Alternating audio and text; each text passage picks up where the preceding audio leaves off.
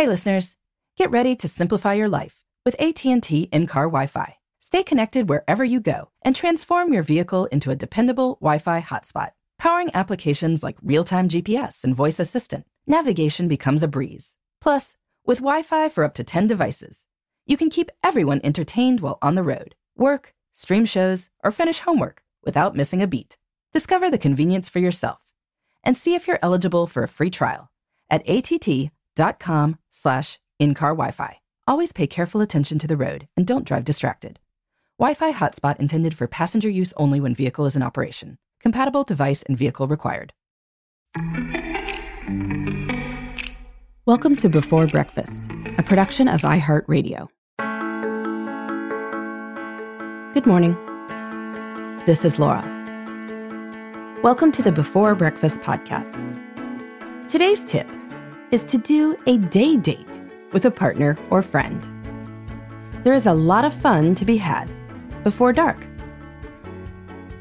I hear from a lot of people that they would like to go out with their partners or friends more often, but work or family commitments in the evening tend to get in the way.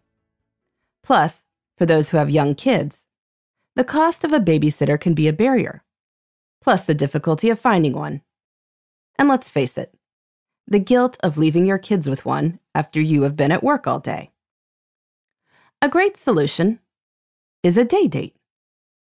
A day date with a friend or partner on a weekday can feel incredibly decadent, like a mini vacation. It is particularly decadent if, say, you both have the day off work. Let this be your periodic reminder that if you have paid time off, you can use it. Coordinate with your partner to take a day when your kids still have school, and you'll probably have a blast. Or you and a friend could hit the beach on a school day and likely have the place to yourself. But even if you don't have the whole day off, a lunch date or other outing can feel really fun and refreshing. You can get a little dressed up and promise not to talk about work or logistics for the hour you're together.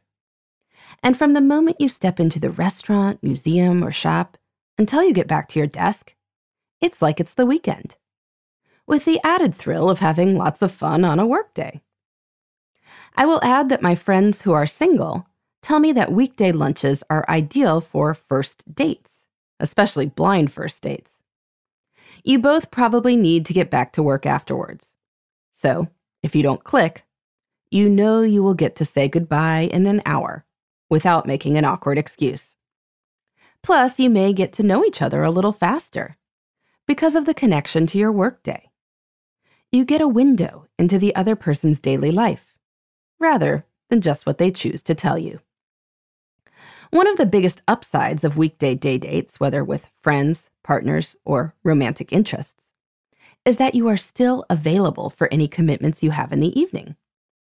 If you are a working parent, you already have childcare during the day, so you don't have to arrange it as an extra. Since the kids are in their usual environment and not seeing you go out, there is no danger of a 2-year-old clinging to your leg and screaming as you are headed out the door, which can be emotionally taxing even if you know the 2-year-old absolutely adores the babysitter and will be fine the second you're gone. Your colleagues won't do that. Or at least I hope they won't do that. So it's all more pleasant. Parents of preteens might look into weekend day dates as an option. You might be able to leave your kids home alone for an hour during the day before they are old enough to stay home alone at night, especially if your kids are in that window where they really, really do not want a babysitter, but they also can't stay unsupervised for hours. This can be a great compromise, and it can be fun. So if you'd like to spend more time with your friends, partner, or romantic interests, consider day dates. They are easier on the wallet and the schedule, and they add a sense of fun to times of the week that you assume are all work and errands. In the meantime, this is Laura. Thanks for listening. And here's to making the most of our time.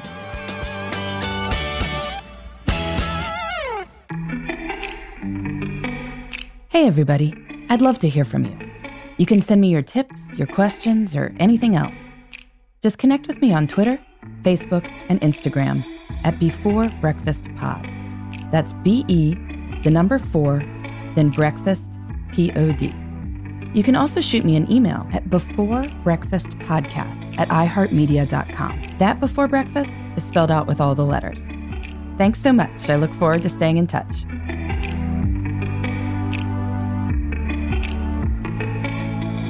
Before Breakfast is a production of iHeartRadio. For more podcasts from iHeartRadio, visit the iHeartRadio app, Apple Podcasts, or wherever you listen to your favorite shows.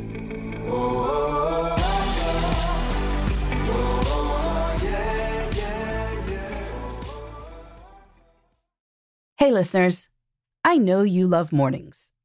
And with nearly 300 beaches in Puerto Rico, each one is a reason to wake up early and catch a picture-perfect sunrise. Puerto Rico has nearly 300 miles of coastline, and the island's diverse geography offers everything from secluded coves with white sand and crystalline water to stunning black sand beaches and beaches perfect for water sports. No passport required for U.S. citizens and permanent residents. Learn more and plan your trip at discoverpuertorico.com.